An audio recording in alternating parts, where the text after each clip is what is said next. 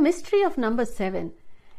You may have heard the struggles of number seven, but this is the mystery that can bring success to any number seven.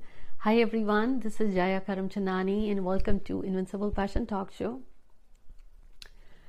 Quite interesting topic, and I would say I felt to speak to you and discuss this topic with you, and that's why we are having this conversation.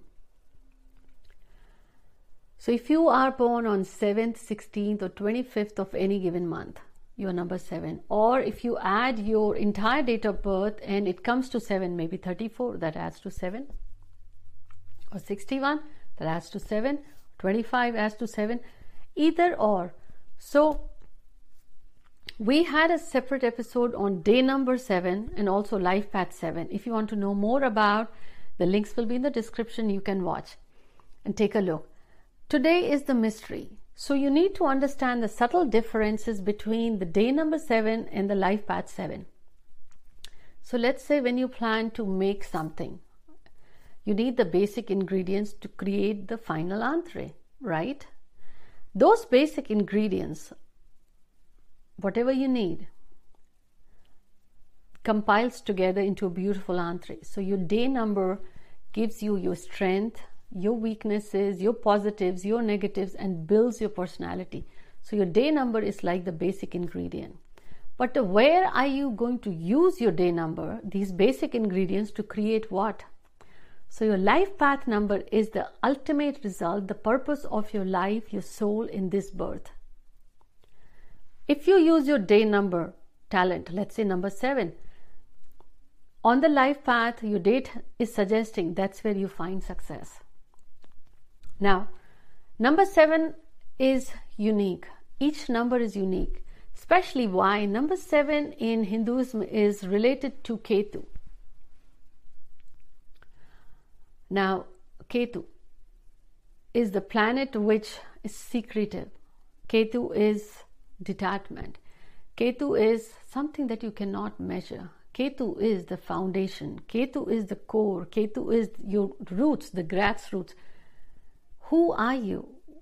What are you made of? What exactly is your strength? Now, number seven has also gained popularity because of its struggle, and you may have heard it's not a lucky number or it's a struggles, this and that. Well, I haven't met a single person yet who will say their life is perfect. And indeed, that's the blessing. If it was a perfect life, then nobody will start seeking the solution or look up to the divine to help. That imperfection is the most beautiful thing of human life. Now, number seven is secretive. Number seven is the research mind. Number seven is the hunter. Number seven is the seeker because it will not stop till they find. So best lawyers researchers, technical side, wherever the curiosity mind is. Seven. However, they are so much curious that anxiety empowers them. They are stressed. They do not know where to put their focus. Now, if they get that focus, nothing can stop them.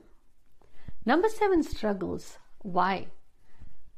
call it the karma, call it the blessing that number seven goes through some sort of issues and struggles, lack of instability, finance or health or relationship, irrespective if it's from 7, 16, or 25, or even the total date of birth comes 34, whichever form.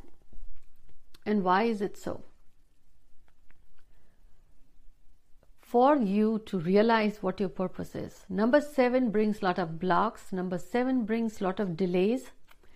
But if you see it as a block and a delay, it delays you. But if you see as a learning, as an opportunity for you to evolve, it's like a child who is in a kindergarten and you want the child to go past high school. Uh-uh, not happening. It will happen if they go kindergarten, then first grade, second, third, and gradually. So every problem in your life is here to turn you into a pro. Get take care of that one problem you are seeing it as a block, but the minute you listen to your inner guide, your lenses will change. You are looking at the situation as a problem. It's because of the glasses you have on yourself. Change your glasses and look at the situation as a learning experience, as an opportunity. Why is it there in your life? Rather than cribbing Why not be graceful and show gratitude that it's here in my life? How do I go? How do I go about it? And the beauty, I would say, the beautiful part is you will always find an answer. Only if you are aware and you are listening. And how do you listen when you connect to your inner guide? So, if you have anxiety issues, you have sleeplessness, your mind is 24 hours awake, which is the classic number seven. So what do you do? Get involved with meditation, do yoga, pick up the habit of reading books, but overall, flip your script, switch your script. Your life will flip completely for better. Look at the situation. Why was this situation placed in your life? And learn and evolve. Surrender. Because every time number seven tries to go up, there is a block, a situation that pulls them back. They take two steps ahead, they go back three steps. Why? Just now I said the day number is the skill and the life path is where you are destined to go. If you're going any other path but your life path, the life pulls you back. So if you are listening to me, this should be your light bulb moment, the moment of realization. Suddenly you realize why are you not having success? Why are you having failures?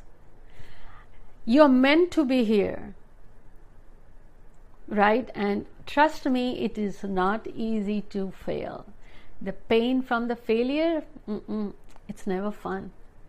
But when your light bulb goes on or that realization cre- creeps in, you will realize indeed you are a fish that's meant to fly and you were no you are a fish that is meant to swim and you were all the time trying to fly so if your success is here and you were trying to go this direction every time destiny was pulling you back check yourself what does your day number or life path is telling you.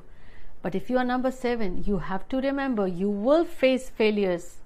You are not meant to be successful here in that name and fame. Let's leave that to Rahu, the number four.